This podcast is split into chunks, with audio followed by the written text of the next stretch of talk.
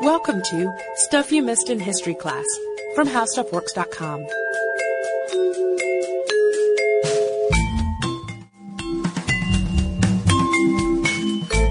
and welcome to the podcast. I'm Sarah Dowdy. And I'm Deblina Chakraborty. And we are going back to the Brontes today. We talked about them recently, and when we left off the last episode, we had just finished discussing their early lives. Charlotte, Branwell, Emily, and Bronte's early lives. The four children of the Reverend Patrick Bronte of Haworth. And by their early 20s, these four brilliant Bronte children were in a bit of a rut, really. Branwell, who was expected to be a great artist or writer, the really the pride of the family as the only son, was working as a railway clerk and becoming increasingly reliant on alcohol and opium. The three girls, meanwhile, had at various points taken unpleasant teaching jobs, governessing jobs that they really weren't that well suited for. Yeah, so it seemed like a blessing when in 1841 their live-in aunt Elizabeth Branwell proposed using her savings to set the girls up with their own school. Charlotte quickly sweetened the deal by convincing her aunt and father to make the school work they need some accomplishments like flawless French and a good grasp of Italian and German, so they hatched this plan. Charlotte and Emily would study for six months at the Pensionnat Heger in Brussels before coming back, reuniting with Anne, and opening up their own school. So yeah, it really sounds like a pretty good plan, but for nature-loving homebody Emily, leaving Haworth was really painful. She loved being out on the moors. For Charlotte, though, it was thrilling. It was so exciting to finally get out into the world and experience some of all that she'd been reading about for years and years the two shy kind of country Bronte girls must have really stood out among their fancier and their Catholic Belgian peers at Madame Heger's School for Girls, but they did pretty well with their lessons. They took private French lessons from Monsieur Heger, who was a respected professor, and they were really doing so well, in fact, that at the end of their six months of study, Madame Heger suggested that they stay on for a while longer. Charlotte would teach English, Emily would instruct music, and that would be kind of a trade for their lessons, so sh- they wouldn't have to keep on funding their own schooling. But in October 1842, word came that Aunt Branwell was dead. So they headed home, finding that Branwell was also there, having been fired from his railroad job after a discrepancy was found in the accounts. So oh, Branwell was at it again. Yeah. It's no wonder that Charlotte was soon eager to accept the Hegers' invitation to return to Belgium and continue her studies. Anne would keep governessing, and Emily would tend to their father, who was increasingly suffering from cataracts.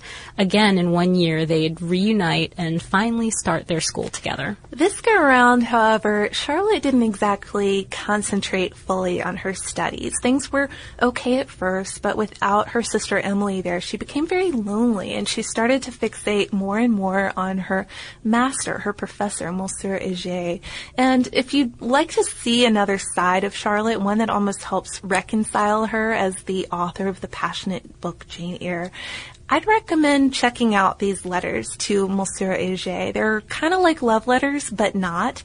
And consequently, Charlotte's friends, the Hegers and their children, and countless Bronte historians have tried to figure out what exactly was going on between these two. Whether Charlotte loved Monsieur Heger in a romantic way, whether he was innocent in encouraging that admiration, you know, or whether he was just interested in her as a student, somebody who he wanted to help um, learn French better and appreciate literature more.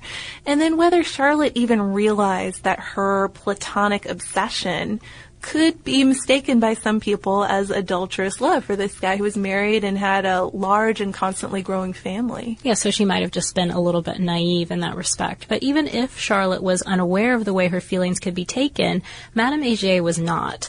As Charlotte's second year in Belgium wore on, Madame Heger ended the pair's one-on-one English lessons. She started acting really coolly toward Charlotte as well. And Charlotte even came to believe that Madame Heger had another teacher spy on her. By the end of the year, Charlotte was packing her bags to head back to Haworth, where she started correspondence. Those first letters must have been appropriate enough. We don't know what they contained because they don't survive, but after a few months, Monsieur Heger stopped writing back, and Charlotte got even more desperate. Fortunately, though, these letters do survive um, because even though Monsieur Heger ripped them up, his wife stitched them back together as, quote, a safeguard for the future, according to Charlotte Bronte's biographer, Rebecca Fraser. Uh, just to give you an example of the kind of writing we're talking about, I mean, it does sound very much like a love letter. Here's an example from a January 1845 letter. Charlotte wrote, quote, all I know is that I cannot, that I will not resign myself to lose wholly the friendship of my master. I would rather suffer the greatest physical pain than always have my heart lacerated by smarting regrets. If my master withdraws his friendship from me entirely, I shall be altogether without hope. If he gives me a little, just a little, I shall be satisfied, happy.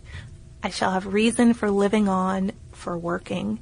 So like a love letter, but again, not quite like a love letter. Something kind of in between, but also clearly kind of inappropriate. Yeah, it's ambiguous, but there's definitely some sort of very strong attachment there. Meanwhile, though, the Bronte ladies were making arrangements for their long planned school. Because Mr. Bronte's cataracts had nearly blinded him, Emily and Charlotte decided the school should be at the parsonage, which was kind of a bad idea since, as you'll remember, it was pretty out of the way, so it was impossible for students to find. And that was really unfortunate, too, because by the summer of 1845, all of the Bronte children were at home again and unemployed.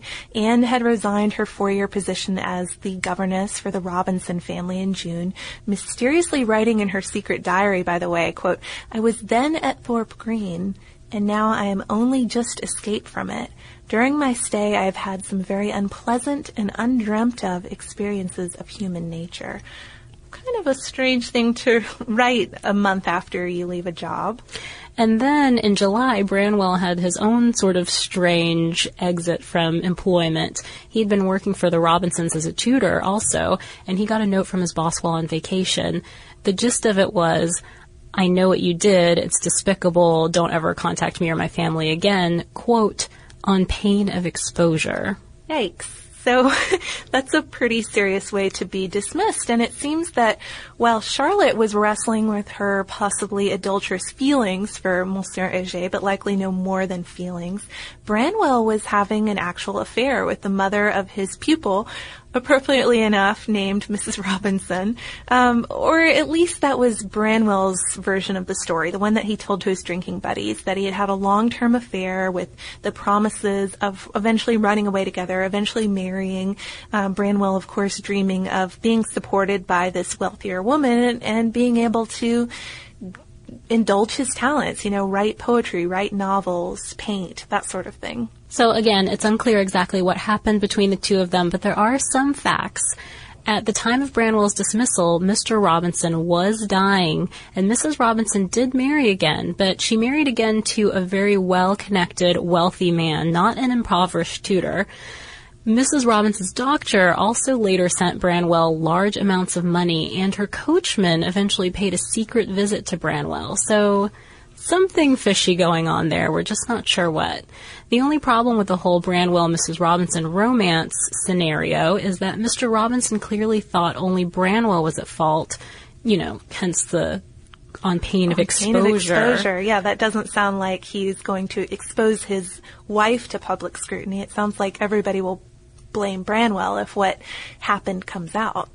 Plus, let's just be honest, who could really trust Branwell at this point? He was getting into a pattern of raving all night long and passing out during the day.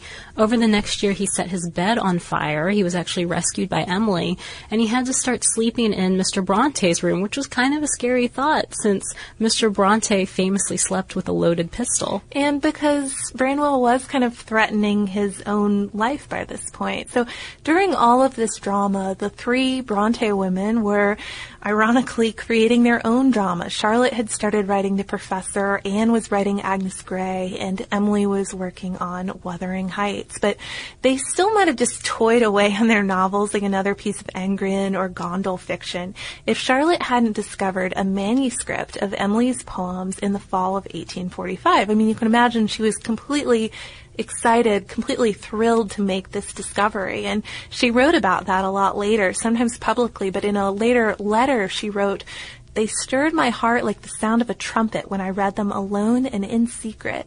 The deep excitement I felt forced from me the confession of the discovery I had made. I was sternly rated at first for having taken an unwarrantable liberty. So you can imagine Emily was not pleased with her big sister reading her secret poem she'd been working on, but after some strong convincing, Charlotte did talk Emily into publishing a group volume. So if all the sisters published, it would be okay.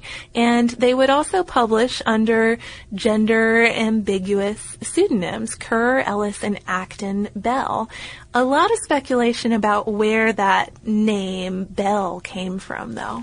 Yeah, Bell was possibly chosen as a joke on Mr. Bronte's curate, Mr. Arthur Bell Nicholls, who apparently really amused these women by bragging about his Bell relations. He'll come up again, so that's a good name to remember, even aside from the pseudonym relation. Indeed. So financed by their aunt's savings and with Charlotte acting as the mysterious Bell's literary agent, they published poems by Currer, Ellis, and Acton Bell on the best paper they could afford. The book got some great reviews. The critic called it a quote, ray of sunshine, but it still only sold two copies. But still, they were published writers. Which was something. I mean, it probably gave them the confidence to keep on writing and do what they were about to do because by the summer of 1846 the Brontes were really shopping around their novels this time unwilling to front the entire cost of publishing themselves. They weren't willing to go vanity all the way but they were finding no takers for their three novels. The same day that Charlotte attended her father's cataract surgery in Manchester she found that they'd been rejected.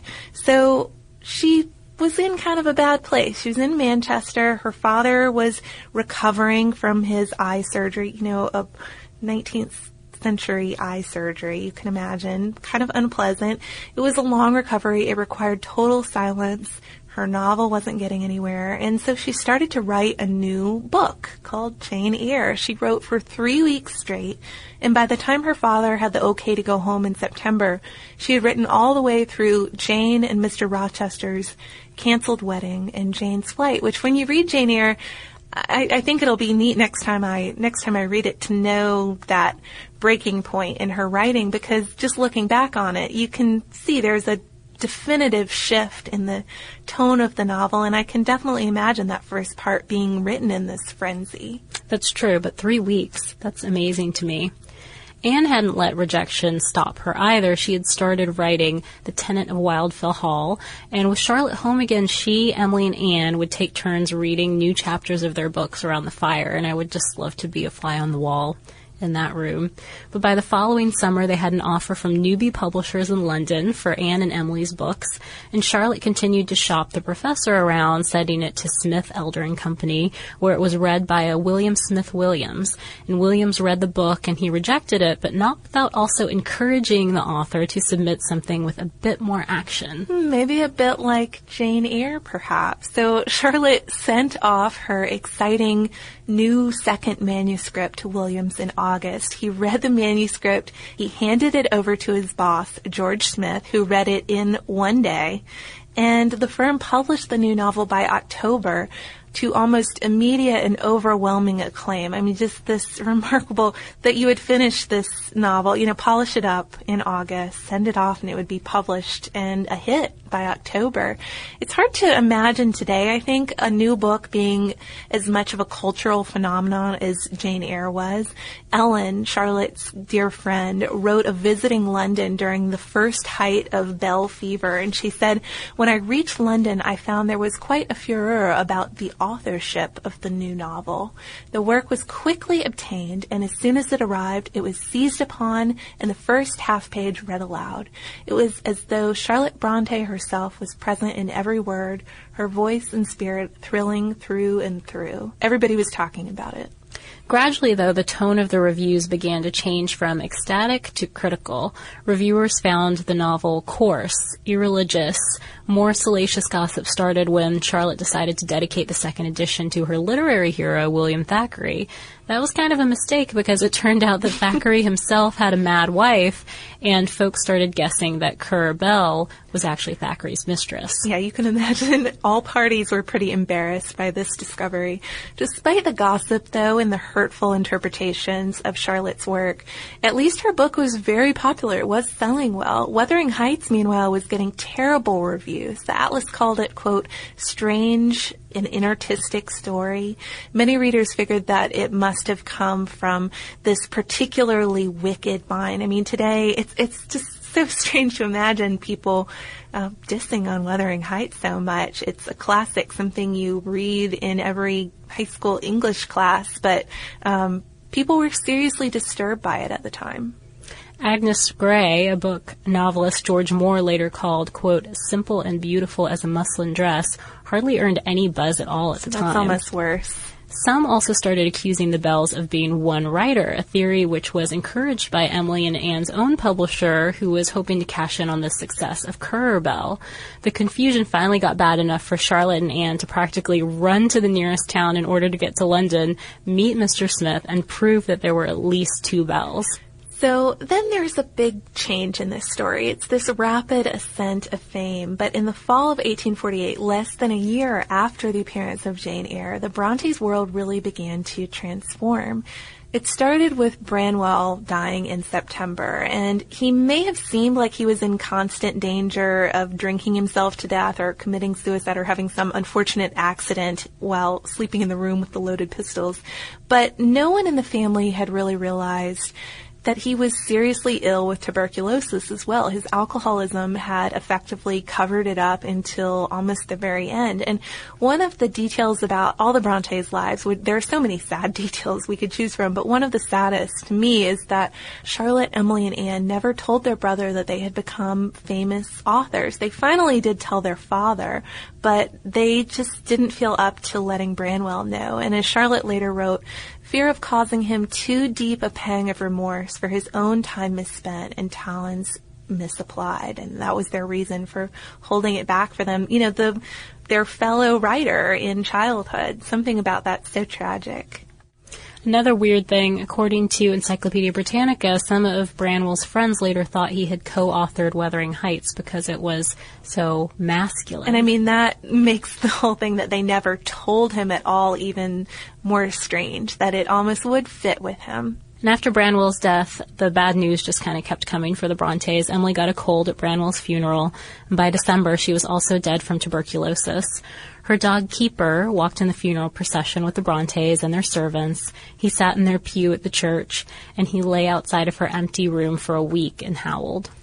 And just a few weeks after that, Anne was also diagnosed with tuberculosis. And unlike Emily, who had really resisted any kind of medicine, any kind of doctor's interference until the literal end, um, Anne took every possible remedy, including a trip to the sea in May, but she died May 28th, away from home. So just one year brings three published novels, and the next year brings three family deaths. It's kind of the remarkable tragedy of the Brontes' lives. And home was obviously so sad and so lonely for Charlotte now, the only surviving child of six. She wrote about how happy the dogs were when she came home because they thought that maybe the other two weren't too far behind. And she just felt really lonely. Her father was um, a kind of distant during this time too, as you can imagine. So the next period of Charlotte's life bounced between this loneliness and depression at home and then brief getaways filled with festivals and treats that were worthy of a famous novelist because of course her fame hadn't gone away in the meantime. She had just kind of left it for a while. She finished her second, which was really her third work, entitled Shirley, and made a second visit to London, clad in sable picked out by her friend Ellen. And on her third trip to London, she was showered with attention from her publisher, George Smith. They even visited the zoo together, and they kind of stalked the Duke of Wellington together, which was really fun for her. Charlotte's hero, her childhood hero. I think they sort of waited for him, like, on his church route and caught a few glimpses of him. During this period, Charlotte also met the novelist Mrs. Elizabeth Gaskell, who turned out to be her future biographer, and who was really quickly impressed by Charlotte's hard life story and her talent and wanted to help her rehabilitate her image a little bit. So gradually word was starting to slowly creep out that Currer Bell was actually Charlotte Bronte, even back home in Yorkshire. In one funny account, Charlotte wrote to Ellen that her family's maid, Martha, came to her saying, quote, I've heard such news. Please, ma'am, you've been and written two books, the grandest books that ever was seen. And I thought it was really funny to learn that while Charlotte started to handle her fame in London, you know, she got to meet her famous author friends and do all of that, do fun things. She was a little bit terrified with being known as this famous author back home because it meant that her actual uh, her actual neighbors would go and try to figure out who were the characters in her books, which does sound pretty terrifying. Oh yeah, and she had to be around them all the time. She did. So. She couldn't go go back to her tiny home and forget about it all. So amid all of this growing fame though, Charlotte attracted a third suitor. We talked about her first two in the first part of this little series, but this guy was James Taylor, who was an agent at her publisher, and they'd been writing to each other for some time, but really their correspondence was kind of third rung with her literary correspondence at her publishing house. She had always sort of preferred writing to Mr. Williams, the guy who had discovered her. They talked about books and all sorts of things. And then she was obviously starting to get a bit of a crush on the publisher himself, Mr. George Smith, he of the zoo trips and the lavish attentions. Mr. Taylor, though, had kind of a thing for Charlotte, and he ended up being spurred on by his impending move to India to go ahead, declare his love for her, and propose. Charlotte, of course, refused, but it certainly got her thinking about that growing crush on George Smith, but her next trip to London must have really squashed those ideas. She wasn't the only one thinking about it too. It seems that even her father, Patrick Bronte, seemed to have some hopes or ideas that she might end up with George Smith. It turned out though on that next trip that Smith was clearly just going to be a friend, just going to be her publisher, and she made that quite obvious in a somewhat awkward way in her final complete novel, Villette, by having the Charlotte-like heroine not end up with a George Smith-like Dr. John Graham Bretton, which of course, I mean that's awkward because Mr. Smith was, of course, reading these manuscripts and figuring out, oh, that would be awkward. I see how it is. So that sort of chance at love didn't work out for Charlotte, but she had other things to keep her busy when she wasn't so bothered by her own characterization in the press as an immoral, coarse writer. She disliked her sister's memories being disrespected. According to an article in Women's Writing by Susan R. Bauman, it's largely Charlotte who's responsible for Emily's later reputation as the Wildmoor poetess and Anne's as the devotional Christian writer. And she did this by shaming reviewers with biographical details of her sister lives and sad deaths, editing and publishing more of their poems, and more strangely, sometimes even agreeing with critics' negative assessments of their work. So consequently, some Bronte biographers consider Charlotte this nefarious curator of her sister's writing. Bauman mentions theories ranging from Charlotte tricking Emily into revealing her poetry. So not just like, I can't believe you read my poetry, but let's get over it in a bit. Something more serious than that. Um, and then theories even as extreme as Charlotte purposefully destroying Emily's second novel after her death out of jealousy. Interesting to note here, since Charlotte is so very much responsible for the way people ultimately saw Emily Bronte and Anne Bronte, her own life was shaped largely by Mrs. Gaskell's biography that came out after Charlotte's death, which really turned her from this sketchy writer of naughty books to a heartbroken, admirable, church-going woman who had never neglected her more, uh, I don't know, quote, womanly duties at home. She was the parson's daughter. She was the parson's wife, um, not the scandalous writer that she was depicted as. Charlotte's posthumous reputation was also shaped by her widower. Remember that Mr. Nicholls, the curate that we talked about earlier? This is why we asked you to remember him. While Charlotte had gone from making fun of him with her sisters to at least thinking of him as a nice guy, he had fallen head over heels without her even noticing. And on December 13th, 1853, she received the fourth out of nowhere proposal of her life. And this time, Charlotte's father was furious that his poor Irish curate, um, kind of a lot like himself, would court his daughter. You know, he really thought that Charlotte deserved somebody with more money, somebody with more prestige. But instead of crawling under some rock and disappearing, Nicholls escalated this courtship to really an all-out war with Mr. Bronte. It was so awkward. He handed in his notice, but he was stuck in the town for several months, having to see each other all the time. Charlotte, once um, once Mr. Nicholls did eventually leave Haworth, Charlotte eventually got permission from her father to start communicating with him, and uh, eventually start visiting him. She's 37 at this point too. Just consider that. And then ultimately they married in June 1854. Uh, her father was supposedly too sick to attend the ceremony, so she was given away by her old friend Miss Wooler, uh, whose school she had attended so many years before, and wore a white embroidered dress, a bonnet, and a veil, and was said to look like a little snowdrop there in the middle of the in the middle of the summer. By December, Charlotte was writing to Ellen, hinting of a pregnancy, but from that point on, she only got sicker and sicker.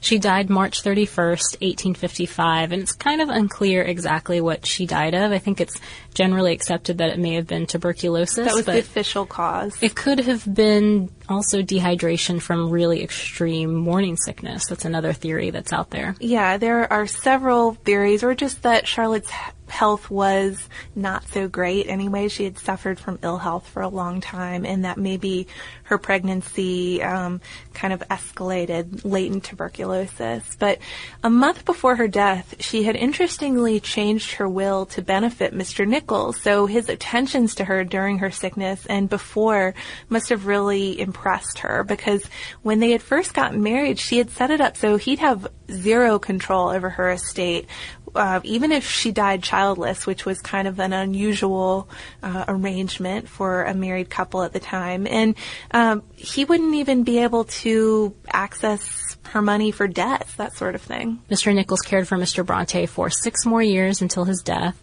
Mr. Bronte is sometimes considered a too stern, too self-interested figure, but one has to feel for him. I mean, he lost all six of his children. Of his own famous temper, he supposedly said, quote, Had I been numbered amongst the calm, sedate, concentric men of the world, I should, in all probability, never have had such children as mine. And I think that's an interesting point to start to wrap this up on. Mrs. Gaskell's biography sort of wonders what would Charlotte Bronte have been like if she had been brought up in a healthy and happy situation. But Mr. Bronte's own words, how much his personality likely shaped his children, shows that it, it almost did seem to be a requirement that they had this isolated upbringing, this unhealthy atmosphere they lived in, and the development of their intense imaginations almost came from that. It's also neat too. I, I think that we rarely talk about our subjects in such a broad view as this, but I read a New Yorker article on the Bronte myth and noted that the sisters have really been, quote, remolded in successive generations to fit with different agendas, Freudian, feminist agendas, and that's so strange to me. It has been interesting to learn about a biography and how that's connected to the writer's works, but also how much these lives are open to interpretation. Yeah, it's so true, but I kind of like that aspect of it that it's still up to interpretation because then you can't definitively say, okay, this happened to them and this is why this is in the book. You still have room for interpretations when you read the novels as well, which is fun. Yeah, and to look at how they shaped their own identities and how much the press influenced it. I don't know, it's all very cool to me. So I think that's probably a good time to move on though and go to listener mail. So we received an email from listener Alan who said, I really enjoyed the podcast on Robert Shaw and the 54th Regiment, although I was a little disappointed that you so quickly passed over Thomas Wentworth Higginson, who preceded Shaw in leading a regiment of freed slaves, and in many ways outstripped him in the cause of emancipation and equality for African Americans. What makes Higginson particularly interesting and deserving of his own podcast is that in addition to his dedication to the abolitionist movement, he was one of the 19th century's great raconteurs, as well as the editor and friend of Emily Dickinson. Now you can see why I picked this email for this episode. In fact, it is largely because of his efforts and influence that Dickinson's brilliance was brought to a national audience. Dickinson herself died of mysterious circumstances. Although her death certificate lists Bright's disease as a cause, there's been recent speculation that she may have been an epileptic. Um, and then he also suggests some other interesting scandals about Dickinson, but I thought this was such a neat coincidence because um, one of the articles I used or consulted for this episode compared Emily Dickinson and Emily Bronte. Emily Dickinson was apparently a huge Emily Bronte fan, and a lot of circumstances in their life kind of line up in a strange way. Interesting. Well, we always love when our listeners give us a different perspective like that. If you have any stories related to the Brontes or anything else that you want to share with us, you can write us. We're at historypodcast at discovery.com, or you can look us up on Facebook and write to us there, or we're on Twitter at in History. And to share one more unusual medical fact, I didn't realize tuberculosis was still a worldwide problem. Did you? I did only because when I've traveled internationally, I have to get the you have to get the vaccination. Yeah, yeah, okay. I hadn't thought of that. Or make sure that your vaccination is up to date, I should say. I just always think of it in association with romantic poets and novelists and not as a global problem. But I received my uh, alumni magazine the other day. Here I am reading about all these tuberculosis deaths, and I learned that um, a third of the world's population is actually infected with tuberculosis. So, um, I don't know, it shows you can combine a little bit of medical history with literary history too. And we have both types of articles on our website at howstuffworks.com. You can find them by going to our homepage, www.howstuffworks.com. Be sure to check out our new video podcast, Stuff from the Future. Join How Stuff Works staff as we explore the most promising and perplexing possibilities of tomorrow. The How Stuff Works iPhone app has arrived. Download it today on iTunes.